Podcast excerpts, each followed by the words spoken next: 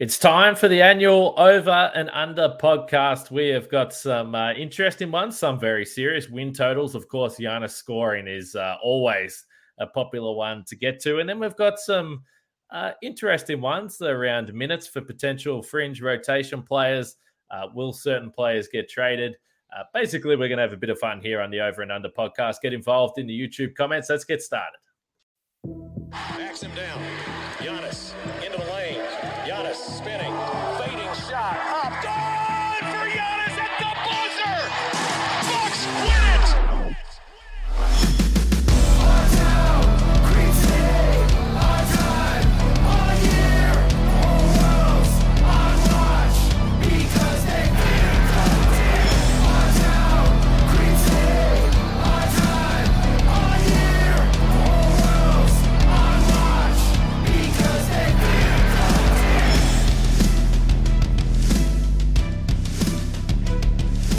To Locked on Bucks. My name's Kane Pittman. You can see and hear me on this show Monday to Friday and also from my work at ESPN alongside me, the founder of brewhoop.com and longtime voice of the podcast, Frank Madden. Of course, we thank you for making Locked on Bucks your first listen or first watch every day right throughout the 2022-23 NBA season. And today we're doing over and unders. We've done this. Uh, I know you started doing this with Eric Frank, but uh, I would say this might be. I'm just going to take a guess. This might be year five year five of the over and unders thereabouts, maybe six. Over and under is this over and under five point five?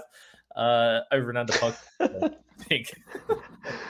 That's a good question. Did I ever do it with Steve Von Horn during the Brewhoop podcast days? I don't know, Steve. If you're listening, you, you correct me if uh, if we ever did it. But uh, yeah, you know, it's a fun way to think about. To me, the the fun part is not so much, you know, doing the actual over unders. It's thinking of the categories to Right. use for the over unders, and you know, there's some that are probably pretty typical. Um, like Giannis points per game. I feel like we do every year. Uh, in part because I'm just so obsessed with his his scoring numbers. But um, but you know, I think some of the more fringe ones are are more interesting. Although I gotta say, didn't you have? You've had. I- I feel like you've had some of the more like, you know, some of the ones that we never were going to be able to track. So I I I found those kind of annoying. Like, didn't we have one? Did you have? Did you have one on like like Uh, Robin Lopez Cups of tea. cups of tea, and then you had one on Yeah. Giannis mean mugs like a year or two ago, and then you had one on Jason Terry jet celebrations or something like that. So I don't know. I don't. I think we. I think we've excised the kind of untrackable ones now. So if people want to hold us accountable, uh, hopefully these are all going to be easy enough to to to keep track of. So we've reined Kane in a little bit. I get excited this time every year, and I try and think of the silliest thing I can do. And then, honestly, normally by game five, I, I realize that I made a huge mistake, and I just pretend that I never said that. And uh, yeah, typically I don't get called out on it, so I feel pretty good. But let's start with the win total. So uh, I just and I've sold you out the river here a little bit. So I sent. We obviously discussed this a little bit. I put a number there, but the numbers changed because I went to BetOnline. Uh, .net, our uh, friends of the podcast here, to get the official line of what it is right now. So the win total at Bet Online, uh, the over under is 53. Now, the interesting thing about this is that it actually opened at 51 and a half. Now, we understand how this all works. This is based on the money that's getting put on and all those types of things. But the win total is now at 53. And I, given what we know about the health of this team, I find this a very interesting number. So let's, let's say uh, 52 and a half. Are they getting to 53 wins this season? So my my official prediction when I did the Buck season outlook with Nate Duncan on his pod was was 52 wins. Oh, Nate, Nate also picked 52 wins, so I, you know, felt like okay, Nate, Nate, Nate is certainly has a reputation as more of a Buck skeptic than me. So I thought, okay, I'm not being a, a homer at least. Um, so I'll, I'll stick with that number. I think certainly, you know, nothing we saw in the preseason and the injuries to Connaughton and and Middleton continuing to be out for, you know, call it these first three weeks or, or again, I guess that we heard that a few days ago. So like, does that mean it, it's not going to be a full three weeks of the season? I, you know, I don't know. We'll see. But um, I, none of those things make me more optimistic about the Bucks. So I, again, I, um, I admit I am definitely, uh, again, I'll, I'll call myself more of a Bucks realist than a skeptic. Uh, you guys know who I'm rooting for. Um, but I don't know. I, yeah, you know, I still probably har- uh, harbor some of the scars of being a Bucks fan who grew up in the '90s and and the aughts and well, let's be honest. Like everything up until five years ago, five years ago, four, four or five years ago, was pretty bleak. Um, you know, from the early '90s on. So, uh, so yeah, I, I don't. I'm, I'm wary of, of being overly optimistic, and only part of, and, and again, a lot of it though isn't even skepticism that the Bucks can win that many games. It's more just are they just going to prioritize it right? And I think probably everybody who listens to us regularly knows that we just don't think the Bucks are going to be ultra motivated to to win a bunch of games. And I thought it was interesting. I was listening to the Bill Simmons pod, you know, with uh, Russillo and House, and House was saying he just thinks the Bucks are going to win 60 games, and I was just like, was he drunk? I think he, he was a little bit drunk. Um, yes. Yeah, it's you know, it's just sort of one of those things. I I think um, I think Tim Bontemps said something last year, like going into last season, about how he thought the Bucks really wanted to, you know, show the show the the world that you know they they were better than the Nets and try to win a bunch of games or whatever. And we were both kind of like, eh, I don't think that's really the way the Bucks are, are going to approach the season, especially coming off last year a super short off season. So, um, I, bottom line though, I think you know we think the talent is there. I mean, if this team felt like they had something to prove in the regular season, they could certainly win. I think mid high 50s if everything broke right health wise could they be win 60 games like i think they're talented enough to do that but it just doesn't seem like that's going to be you know the number one priority for them. They're going to kind of choose their battles a little bit, and again, that's going to come with some risk. But um, but I'll I'll go under on that, and I don't really have too much heartache about it. Uh, but I, I think it's a you know 53. I think is a pretty fair line, um, and I think especially you know especially just with the improved depth in the East. Um, you know, if I had to pick today, I'd I'd probably pick the Bucks pick th- finish third or fourth, just between you know the injuries, the fact that they're going to kind of be measured with health. And I just also think that the, the locker room just doesn't think that. I just don't think that they sit around feeling like they need home court advantage throughout the playoffs in order to win a championship, which they've proven they don't need that.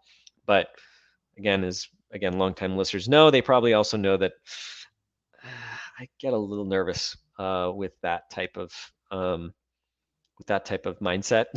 so, uh, so anyway, we'll see. I could be proven wrong. What about you? Uh, I'll take the over, uh, but again, I tell you what, uh, I will take it. But in the next two to three weeks, I could feel significantly worse about this because, as we've discussed, a little bit of a light schedule to start the season. If they come out, and even though they've got these players missing, Middleton, Connaughton, these guys, but they're still, you know, eight and four, nine and three, then I'll say, okay, they're, they're probably still good enough because you have Giannis, because you have Jrue Holiday, and still a bunch of veterans. Maybe they'll be able to rack up these regular season wins because historically, if you get to the 50 win benchmark, that means you're a really, really good team. Now we've taken it for granted the last few years with the Bucks, even when they've had their ups and downs through the regular season. They haven't had to be a juggernaut, but they've still got to that 50 win plateau. So I think that they can get uh, to 53, but the first couple of weeks is going to be interesting if they they are around 500 uh, with that mark there. When the schedule gets a bit more def- difficult and they do head on the road. And I just had a look because I was about to say this would be year five of 50 wins in a row. I, th- I, believe they won 50 wins in a row seven times in the 80s. Obviously, they had those really, really good teams there. Uh, but they only won 46 games because of the stinking pandemic that shortened the season. So they were ripped off a 50 win season, even though they were. They on. would have. They would have they won. Would have. Yeah.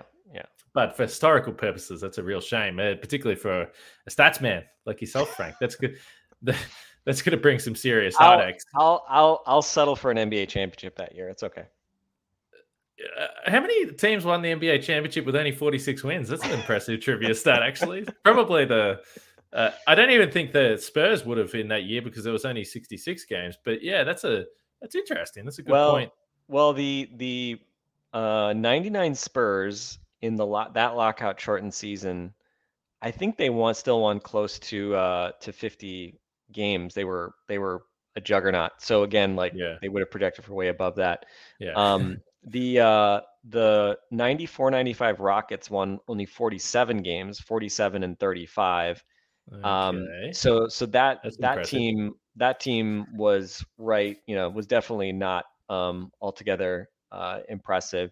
And they had a big drop off. The previous year, they won 58 games when they beat the Knicks in the final. So yeah, that's probably the um, certainly in, in my you know when I think about teams, I, I'm not I do not claim to to have Uh, I don't I don't know encyclopedic. I have no encyclopedic knowledge of the fewest wins uh, to win an NBA championship, but I I would have uh, certainly that was the first team that came to mind. And 47 wins, yeah, that feels like a pretty modest total for for an NBA champion.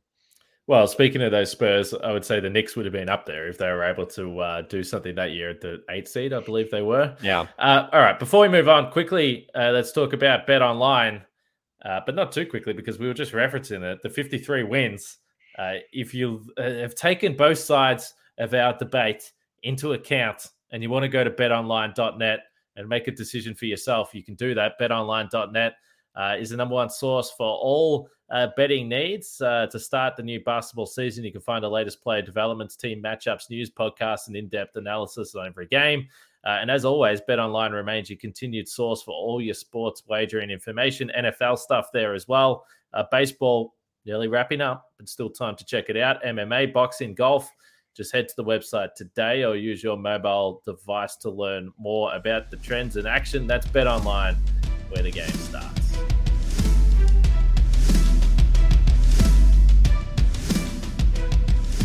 All right, I, I, I, threw in an interesting one for you, Dan, and this is a this is a little follow up from the total uh, wins.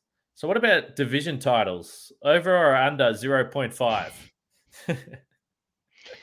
um, I mean, at least there may be some competition this year. I Cavs, think certainly Bulls? Cleveland. Yeah, I think yeah. Cleveland is one of those teams that I, I think, you know, especially if the the Bucks have some uh, injury challenges, uh, the idea of of the Cavs sneaking ahead of them for uh, for the division title and, and a higher seed in the playoffs, I buy that there may be you know 10 to 15 percent of scenarios where that could happen.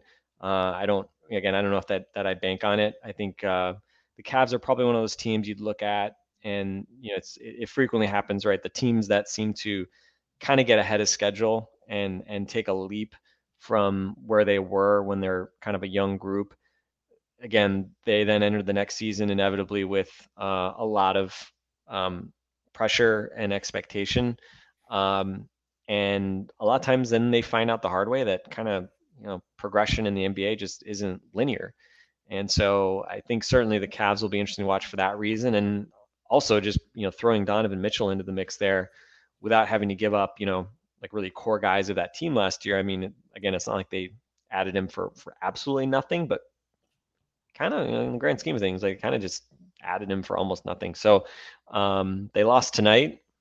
So we'll be interested. They lose tonight. The Jazz beat the Nuggets by freaking 20 points or something like that. So yeah, kind of a funny little. That'll be a fun little subplot to to monitor. But um, I, I certainly would say I will continue to favor the Bucks to win the Central Division, but certainly will be harder. Um, uh, although Chicago, I mean, Cleveland on the rise. Chicago last year for you know good half, sixty percent of the season, wherever it was. I mean, they were leading the division, uh, and then the wheels kind of came off. And unfortunately for the Bulls, uh, even though they get a big win tonight in Miami, Zach LaVine sitting out with knee injury management in the first game of the season after having a week off. Like, man, Lonzo, that's yeah. Between Lonzo and and LaVine, man, just knees are uh, are public enemy number one, I guess, in Chicago these days. So so we'll see. But but yeah, certainly Cleveland, I think is is one of those teams to watch. And again, maybe it's maybe they underwhelm and, and they don't kind of manage to take that leap and it takes them you know another year to kind of figure things out um, but it's also possible that you know this is the year that that kind of things hit mobley takes a huge leap and um, mitchell and garland mesh at least offensively and you know uh, they, they kind of really put it together and maybe the bucks again kind of dilly dally through the regular season and uh, end up having to settle for a lower seed. But uh, I'll I'll still I'll still say yes, uh, division title. Hang hang another banner. They fly forever, Kane. Yeah, I said 53 wins. I don't think the Cavs will win that many, even though I, I agree. I think they're going to try harder than the Bucks. I would say on a on a night to night basis, but uh, they lost tonight, so they are on pace for 0 and 82. So we'll see if they can recover from that. All right, let's get to the let's get to the uh, over and under that's with us every year. Giannis points per game. This is not the first time that we've had this line 29.9 points. So is he going to officially get to the 30 points per game mark? I know there was some rough rounding up and rounding down, and there's some decimal points in there, but is he going to clearly break the 30 points per game barrier? Just some numbers uh, from last season. So this is basketball reference has him at 29.9 points per game. Uh, 55% from the floor and 29% from three. And we know this, Frank. No matter if he has hot start, a slow start, some hot streaks in the middle of the season, he's going to end up at 29% from three. We understand that. But he did go up to 72% from the free throw line, which, uh, as we've discussed, if he gets up to 75 plus over the course of the season, when you're at 29.9, you don't need too many more points to cross the 30 point plateau. This is your this is your stage. This is absolutely your stage. Is he getting it done this year? Well, I mean, my my motto is always, you know, never bet against Giannis, right? So I I will. There's well, I shouldn't say there's no over under. I want more than this one because I guess I should want like the wins more more than anything. But you I guess I took care about the so, Bucks. If if um, Giannis gets traded, are you going to become like a like a Utah fan or something? No, I will definitely root for wherever Giannis goes. Um, yeah, fair, fair enough. That's and it it is funny. I think there's probably a discussion to be had here. I was talking to a couple of friends recently about what it would mean to win a second championship, and I- and I kind of remember. I don't know if we've had this discussion on the podcast, but a couple of oh, actually, you know what? JJ JJ Bursch said it, and um, it, it was funny because I JJ made the point that like in a lot of ways the main reason he wants to see the Bucks win another championship is because like he wants it for Giannis's legacy. And when he said that, I was like, yeah, that that is really like why like like my obsession with the idea of the Bucks winning a championship. It is it is very largely driven by this idea of what it would mean to Giannis's legacy. Because on some level, I mean, going from zero to one championships is always like the massive big thing, right? And everything thereafter. I mean, again, going from one to two championships, also incredible, right? Especially from a legacy standpoint, what it would mean to a franchise to win two championships in short order. I mean, very few teams do that. So it would mean a ton, obviously, for the city, for the franchise, et cetera. But I think as a fan, I mean, you know, nothing will top my experience watching them win the first championship. Like everything about it, the personal journey I think we went on, you know, many of us as fans to go through that to get out to the mountaintop for the first time in our lifetimes will never be topped. So again, it feels like almost like we're being greedy trying to think about a second time, but I I really do think it is a lot for me about like wanting to see Giannis recognized for being you know, if he wins two, I think then he is absolutely on track to be a top 10 all time player. And, you know, I hate to cap how high he can go just given where he is and, and how young he still is. So, um, so yeah, I, I, I will, I will say over on 29.9. Um, I think in, in practice, other than just, you know, emotionally wanting it to happen, um, it will be interesting to see what role the take foul rule has. Now, Hmm. um, anybody on the floor can shoot the free throw if you get a transition take foul. So it, I don't know that Giannis is actually going to get many of the the free throws associated with that. I think the real benefit to Giannis is probably that teams are going to think twice about just grabbing him in the open floor. And it, it's interesting. I mean, I'm sure guys will realize they can't just be brazen about it and grab guys, and they'll probably like try to make more token attempts on the ball. So my my big hope is that the referees like don't let sort of half-assed like reach-ins uh, when a guy really has no chance to to stop a play. I hope that they call those as transition take fouls and they don't just you know limit it to like the most token like grab a guy pull his jersey type type thing. So um, so again, if if if hopefully that rule has its intended effect, it, it's not that you'll see a lot of those fouls called. It'll be more that te- that players will not want to get called for those, and so they'll just kind of let guys go. And so, if you let Giannis go in the open floor, that's probably you know can that be an extra point per game? Um, I, uh, I my Twitter Twitter friend uh, Archon 14 Ryan made the point that you know he was I think predicting something like 31. I think he said like 31.4 points per game or something, um, which would be of course amazing. Uh, so so yeah, hopefully that uh, maybe a little bit more freedom in the open floor can uh, can help Giannis a bit, and um, and we'll see. I mean, again, um, don't take any of the don't take any game that Giannis plays for granted, right? Let's say it right off the top here going into the season. Um, he's we- we'll never see another guy like him. I think you guys all know that. That's why you listen to us talk about him.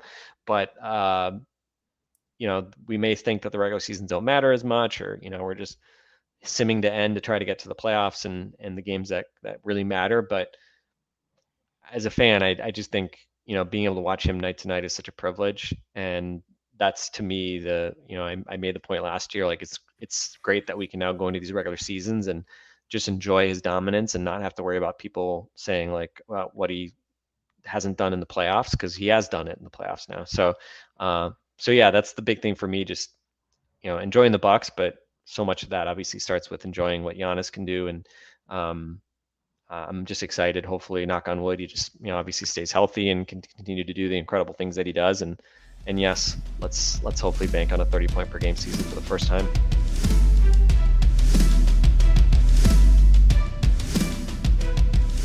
Yeah, I think. I mean, you said it from the from the start. You uh, you never doubt Giannis. I asked the question last week on the pod: what part of his game is going to get better? Because there's always something, and the more that he's added to his repertoire, it's harder to predict what the next thing is going to be. Uh, realistically, maybe it's been easier, a little bit easier in the past as he's continued his ascent. But one award that he doesn't have is he continues to collect every single award that's possible to him is a scoring title. Rookie, and I know no, uh, I think I think that one. You think that one? You think that one sailed away? Okay. I don't know if you can get that, and uh, and uh, like many people, I blame uh, Coach Drew for that. But uh, no, no, there's not much you could do with that team. I do not blame uh, the coach for that one, and uh, you know, removed in uh, not great circumstances, but that's another story. So, uh, scoring title though doesn't have uh, and I know we always see people say that because Giannis comes out and he has the quotes, and I don't know about the MVP. I don't know about the score. Okay, it's all rubbish. He, he knows all of it. He's a very, very smart man. And I think he would love a scoring title. And it doesn't mean that he's not interested in winning the championship, but I just, he knows. He knows what all these awards are. And I think that he wants to win them, and he should because he's the best basketball player in the world. So I think scoring title is on the way uh, for Giannis. So I'll take the over with that one. Uh, I have to mention uh, game to game NBA, every moment, every top performance, every result, locked on game to game covers every game from across the NBA with local analysis that only Locked On can deliver. Follow game to game on Locked On NBA, available on the Audacy app, YouTube, uh, and wherever you get your podcasts as well. Uh, let's keep rolling now. These ones get a little bit interesting. So, uh, Bucks defensive rating over or under 10.5. So essentially, are they going to be a top 10 defense or not? well, I, I, think honestly, I think this is where, you know, Kane, you should pick the over on this because if you're picking the, uh, or sorry, an over being better than than 10th, if you're picking them to be over on wins, then you probably should be the optimist on this one because to me, this is probably a key inflection point of how they go from being like, you know, eh, like good, but but sort of underwhelming in the regular season to getting closer to to what we think they they can do to kind of meet their potential. Um, so, but I even though I was a little bit of the pessimist on on the over under, I'll say I'll say they'll finish better. I think they'll finish top ten. Um, again, Brooks back. You know, Brooks not going to be dominant forever. 34 years old. I have some anxiety that we may see him begin to age, but he's also a very cerebral guy.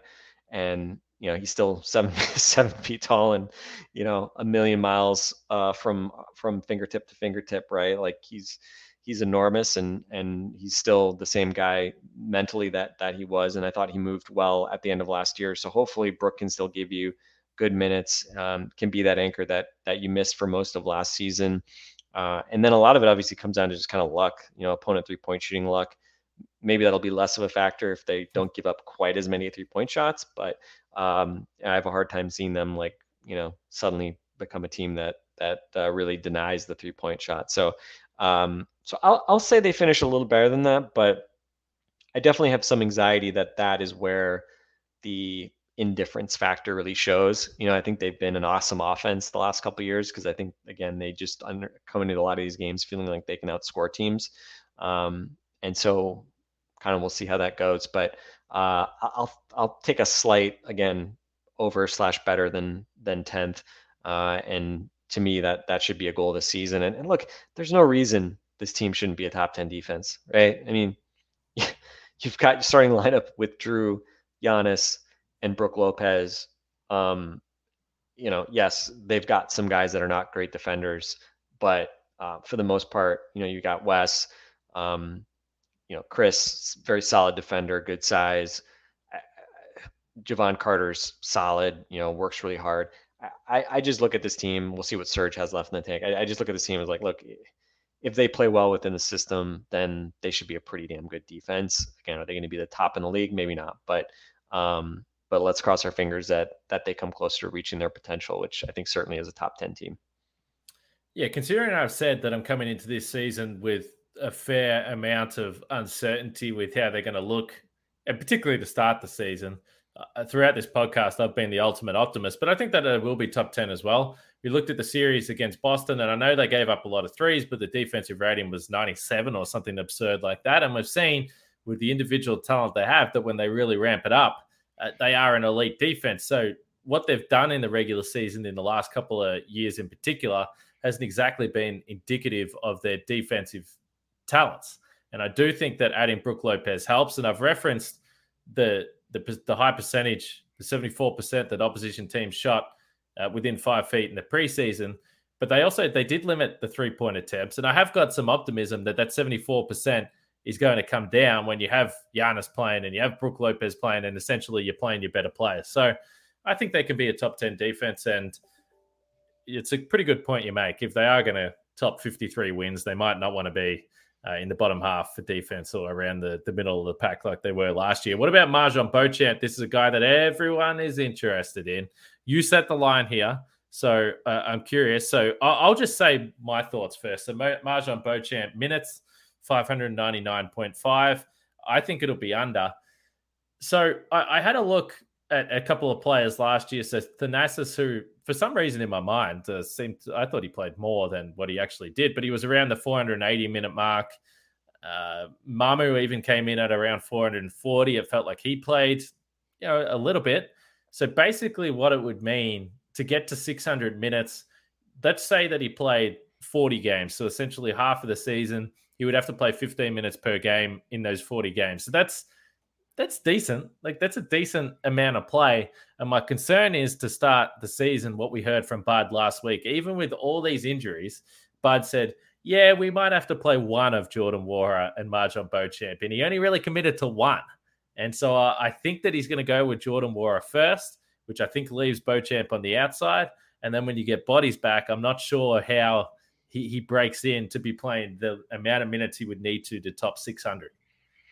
It's interesting looking back on rookie minutes during the, you know, sort of in the last six, seven years of of the Bucks. Uh, obviously, there haven't been that many first round picks. Uh, yeah. So he's the first first round pick since Donte. Donte played a shade over 400 minutes, but he only played 27 games. Injured, so, yeah. you know, obviously Donte would have played probably you know a thousand minutes if if he had been pretty healthy.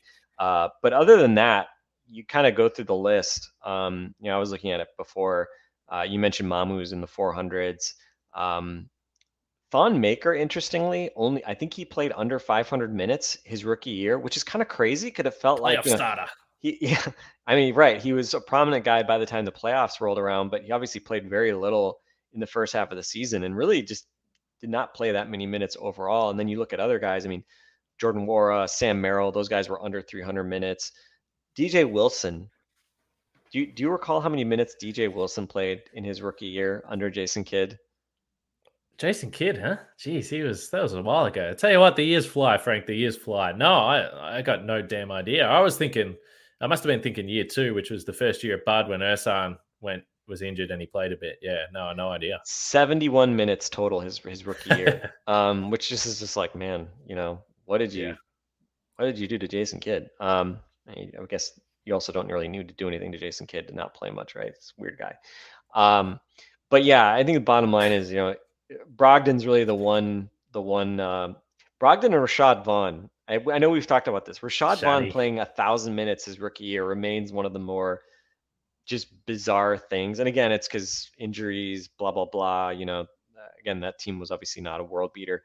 Uh, but Vaughn, Shadi Vaughn playing a thousand minutes as a rookie just remains so bizarre. And then Brogdon career high still, almost 2,000 minutes he played as a rookie. Uh, has not matched that since then with with all the injuries. But but yeah, for the most part, you know, guys don't play nearly as many minutes. And I would agree. I mean, probably that line I just set a little bit too high.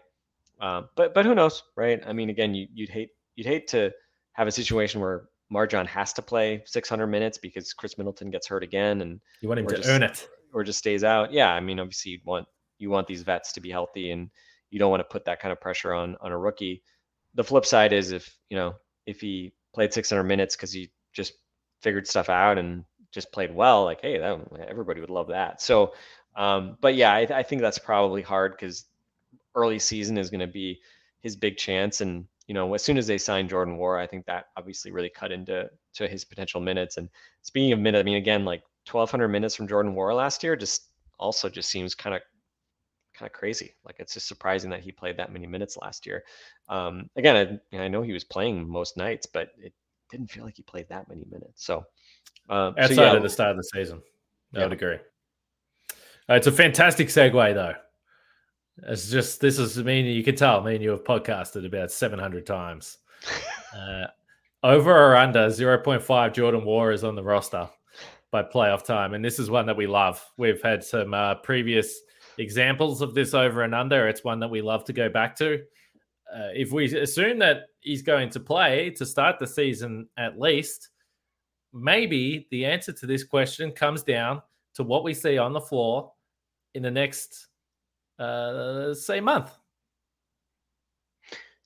Or, or, the flip side is if he shows something the next month, then does that just make him a more useful ah, trade asset? and intriguing, yes. You know, does it does it really make him less likely to get traded if he plays pretty hmm. well? You can kind of probably argue it both ways, but um, and and the other piece too is like Beauchamp. I mean, if they even if Beauchamp's not playing a lot, if they kind of like the way he's pro- trending and progressing, they may say, you know, we don't need to keep Jordan just because he's young. Like we've got this other young guy that we want to kind of be grooming for for those small forward minutes. So hmm. um, yeah, I mean, I would take the under on 0.5 Jordan Nwora as being on the roster post All Star post trade deadline. Um, I don't know. It just feels like you know if the Bucks are going to make a trade, they haven't always made trades, right? But I mean, feels like pretty much every deadline they make some move. Yeah. Last year, DiVincenzo. Uh, it just feels like Jordan Nwora is an obvious guy with that not tiny salary, but not too big salary. Uh, you know, potentially pair him with, you know, a George Hill or again, if it's a bigger trade, potentially Grayson Allen. I don't know. Um, but if you traded, you know, if Jevon Carter steps into a bigger role, which we'll talk about in a moment, um, and makes George Hill more expendable. Uh, and shout out to George Hill. He I thought he actually looked pretty solid in the preseason. Like he didn't look like a guy whose body was broken down as it was coming off the the the neck and and back slash stomach hernia, whatever he had injuries. Um, so we'll kind of see how that shakes out. But uh, but yeah, I mean, if it's a Nwora and and Hill trade for you know a guy making seven eight million bucks a year or something like that, like you know, I could certainly see scenarios like that. Um, the the random one I, that I always continue to think about is Josh Richardson from the Spurs because it's like what do the what do the Spurs need with a 29 year old Josh Richardson, right? Like they're not going anywhere. Um, and again, he's not you know anything close to the asset he was a few years ago in Miami. Um, and obviously he's had some some bobbles to say the least in in Philly, Dallas, um, and then Boston. But again, maybe there's a reclamation project there, and and also just I like the idea of having like a kind of combo guard with good size that you just feel like can do more stuff than George Hill and and can still handle the ball a little bit. So anyway, that's my like pet little random move on the margins, uh, which isn't terribly exciting. Um, but anyway, yes. So um, Jordan Nwora, I love that GIF of Jordan Nwora uh, where he's kind of give, making faces like he's surprised that you're ignoring him. Um, so again, Jordan would probably be that's probably a good reaction gift to uh, this discussion about how we're talking about Jordan Nwora. But uh, again, rooting for the guy. Hopefully he plays well and makes the Bucks actually want to keep him. But um, by the same token, it's like you know, again, call me the skeptic, the skeptic or the realist. I don't know, but uh, we'll probably find out pretty early in the season where he's at and whether he's got much of a future in Milwaukee. Jon Horst makes trades and that is a very busy position on the roster, particularly if they think, even if they're not getting minutes, even if they think that MarJon Beauchamp has a future here uh, in the franchise and they want to uh, they want to keep him on the roster, it's what's the long term future for Jordan Nwora? We've discussed it a lot uh, over the last couple of months. All right, the last major one we're going to get to here, and this is uh, this has been a bubbling topic among Bucks fans uh, on Twitter, on any type of social media. The online community has just been raging over this one. So, Jevon Carter, his minutes total for the 2022 23 season, will it come in over or under George Hill? Um, great question. You came Thank up with you. this one. Thank this is so a much. fun one because it's not just a number, but it's a comparison. Uh, I know what Bucks fans want it to be. Mm, um, and I guess this fundamentally comes down to the question of is this the year that that Bud finally acknowledges that you know Jevon Carter may be a more useful player than than George Hill, and um, I think, and Bud said as much. I think early in the season here, I think the lack of the wing depth is going to be probably helpful for both guys because he's not going to have to choose between those two players. Um, you know, I think we all have visions of George Hill being thrown into this bad position of having to guard like you know Jayson Tatum at the elbow in the playoffs, Right. which again is just like not fair to George Hill given the lack of size he has compared to a guy like Jayson Tatum. But um, but I think we're going to see both those guys a fair bit earlier in the season. And you know, I think just um, I think this maybe is the time for for Bud to finally give Jevon a bit more of that leash and you know, especially given just what we are discussing about George being a potential candidate to be moved. He has a little bit bigger salary than than Jevon does, so you can kind of do a little bit more with that salary, and it's expiring. So, um, hey, look, I, I, I I'm probably on the you know further end of the spectrum of you know being less hard on George Hill and and being more hopeful that that he can kind of bounce back a bit. But you know, I think you have to be realistic as well. I'd, I'd love for him to stick around and be part of a championship team and get that kind of degree of redemption, having been here before and having had the the the probably health problems and challenges he had last year in the playoffs. But um, but I'll I'll you know I'll give the people what they want, which I think is a uh, a vote of confidence to Jevon Carter and certainly the intimation from Bud that that he may start Jevon to start this year with Jrue in the backcourt. That that would certainly be an endorsement in in favor of of that over under as well. I joked about this with Justin the other night because I was taking the little breadcrumbs from Bud and I was putting it all together. And I was thinking that, yes, we're going to see more Jevon Carter, uh, you know, early in the season. And even if you look at the preseason numbers, I think it was Nwora and Jevon Carter who were pretty clearly at the top of the, the minutes played. Now, they played all these games, but, you know, I, it just seems that, and the Bucks wanted to bring him back. And I, there is a love between George Hill and Mike Budenholzer. There's no doubt about that. But I do think that there will be a somewhat conservative approach with George Hill, similar to what even what they did with Wes Matthews uh, last year. And I think Wes had obviously a bit more to give. George Hill was dealing with some stuff. Uh, so I think it's going to be Jevon Carter as well. Also because I think that uh, he has shown we know what he can do defensively. There might be limitations in terms of multiple positions, but I think scoring wise as well, you reference it all the time. And George not necessarily looking for his own shot too often. And I think the Bucks need it. So I think over the course of the season, uh, what Jevon Carter can bring to the table might be uh, a little more valuable. I don't know whether Jevon Carter comes into the calculations with this last over and under we got, but over or under. What what you're laughing for, Frank. This is a very serious question. Over or under 0.5 All Stars on the Bucks. So One point five. yes, 1.5. Sorry, that would have been a, that was 0.5. Uh, I think we'll be all hitting the over pretty hard there. 1.5. So you know, Khris starting the season slow. Does Jrue Holiday get the long awaited added All Star nod? What do we think? I will go under. Um, you know, if if we if we thought the Bucks were going to be trying to win the East and making that a huge priority, then you know it, it's harder to deny the team that that's in first place. You know, the multiple All Stars. Yes. Um, I, I was pleasantly surprised that Khris made it last year. I thought Jrue had a better case than Khris last year, so it was a little bit of mixed emotions in that sense. I'd I'd love for Jrue to get uh, a chance to to go back to the All Star game um, for the first time in whatever it is, like almost was he like 2013 i think uh, an all-star? So you know 10 years between all-star appearances would be would be pretty pretty interesting. Um, so you know yeah of course i'm i'm hoping the bucks are awesome in the regular season and you know khris and jrue both look great and you know they they force the voters to or force the coaches to uh, acknowledge them and and bring three bucks to the all-star game. But i i would guess that's that's probably unlikely. And you know part of it's just the numbers game as well. You know, when you look at the East now, Kyrie obviously historically has been you know a shoe in for for All Star spots. You know, he's actually starting the season playing basketball games rather than sitting at home. Um, you know, saying Kyrie stuff. So Kyrie being back and Donovan Mitchell now being in the East.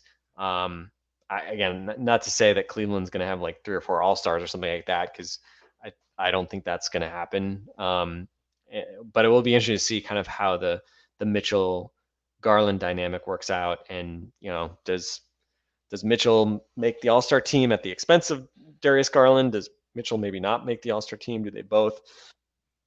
Will be interesting to see um, kind of how all that shakes out. But you know, those were certainly at least a couple of the guys that um, kind of again thinking about the the sort of the numbers game component of of All Star. Um, I, am I'm, I'm just sort of curious how how some of those shake out. So so yeah, I'll say one All Star this year, and again, fingers crossed. You know that assumes Giannis is healthy and all that, but um, but that that is my guess, and I don't know. You you've been a little more optimistic than me tonight. So uh, are you are you going over? Can you can you make that case, or are you also going to play a little bit more of the realist slash pessimist? This is where the optimism ends. This podcast is finishing on a bad note. Uh, yeah, I would say that there'll be one. And the interesting thing for me, and, and I think the position stuff, as you pointed to, did hurt him. It was a little bit easier, perhaps, for Middleton to slot into, uh, you know, an All Star team last year. Even though, yeah, there were many Bucks fans that were almost turning on Khris, saying that he shouldn't have been the All Star and Jrue should have been there. Even though it was fun to obviously see them both there. Uh, but you know, I think All Star weekend's in Utah, so it's probably gonna be cold anyway. So go get some sun, fellas, and uh, go get some sun and en- and enjoy the the weekend and the few days off and get yourself ready for the postseason. So I think there'll be one All Star, but for all the res- talk of respect from the players and coaches for Jrue Holiday, maybe they should pull their finger out and actually give him the All Star berth that he does, has deserved over the last number of years in his career. It'd be fun to see Jrue get there. Uh, and he's spoken before that yeah, he doesn't play for the individual stuff, but it's nice to be recognized when he does get recognized for his defense and stuff. So I think it would be something uh, that he would really appreciate as well. So it'd be cool to see Jrue there. Um, but yeah, the, the East is looking like it's got a few more marquee names in the mix there. So my bet would be one, and my bet is that you should also listen to Locked On NBA. Uh, it's a pretty good podcast. There's games uh, filling the schedule, 12 games today as we're recording this, and uh, plenty of days like that. So it's the easiest way to catch up on all the NBA action from across the night before on the Locked On NBA podcast. That's another over and under podcast in the books, Frank. And uh, do, do we? There's nothing else that you you desperately want to get out there. You think you're happy with this? No, no silliness from me for the most part. Kane, I uh, we had an offer accepted on a new house over the weekend. I've been dealing with home hey. inspections and trying to sell our house and a whole That's bunch wonderful. of stuff going on at work. So I, I, went to bed at like two in the morning yesterday. It's eleven thirty now. Uh, you know, Frank Frank's got to go get some shut eye. I gotta I gotta get get up and you know 7 a.m. to deal with a uh, a four year old and get her ready to, for school. So um, so yes, I don't have any more Bucks takes. I just have complaints about being tired and and overworked and stressed. But as always, talking about the Milwaukee Bucks always gives me that that escape, Kane. So I've enjoyed de-stressing and thinking about the the more fun things in life. Which you know, what what's more fun than than NBA basketball and watching Giannis and, and thinking about the Bucks. So anyway, that's been my my escape. Now back to reality for me, but uh, hopefully everyone is having a less busy week. Pro tip: uh, don't try to buy a house in the year 2022, but uh, you know, do as I say, not as I do. I guess. All right, let us know what your thoughts are on all these over and unders through there. I might chuck uh, the list of them in the YouTube comments as well, so everyone uh, knows what we're talking about, but you should know anyway because you'd be listening to the podcast and taking notes. But anyway, send you congratulations to the Frank for the house at F Madden NBA on Twitter. He, he wants to hear from you and he wants to be congratulated for his last few days. So make sure you go and do that. And uh, check us out. I don't know when you'll be listening to this podcast. This one's got a bit of a longer lifespan, but make sure you check us out post game and Monday to Friday. But and some people may have seen if you follow me, I'm watching my Twitter account today. The only thing I think I tweeted was uh, I was at I was at the new house for an inspection, and uh, I saw a, oh, a wounded deer uh, sad, limping limping through the front yard. So I took some video of it. So I don't know. Again, just more set sack stuff from me, I guess. I need to be be more optimistic. Kane Pitman would never tweet a video of a of an injured buck uh, running through his yard. We don't need that type of negative energy going into the regular season. So I apologize, but you know, Deer looked like he was going to make it. Uh, hopefully, by the playoffs, that Deer will be running strong and uh, I don't know, doing whatever it is that that Deer do. So, um, so let's, let's, let's, get back. Let's get into Bucks optimism mode. We got the best player in the world. We get to watch Giannis every night. Um, and so let's let's see what happens in Philly. We'll we'll talk about it. No, I would have run out the front door, chucked that wounded buck over my shoulders, and sprinted to the nearest hospital. That's what I would have done. All right, we'll catch you guys next time.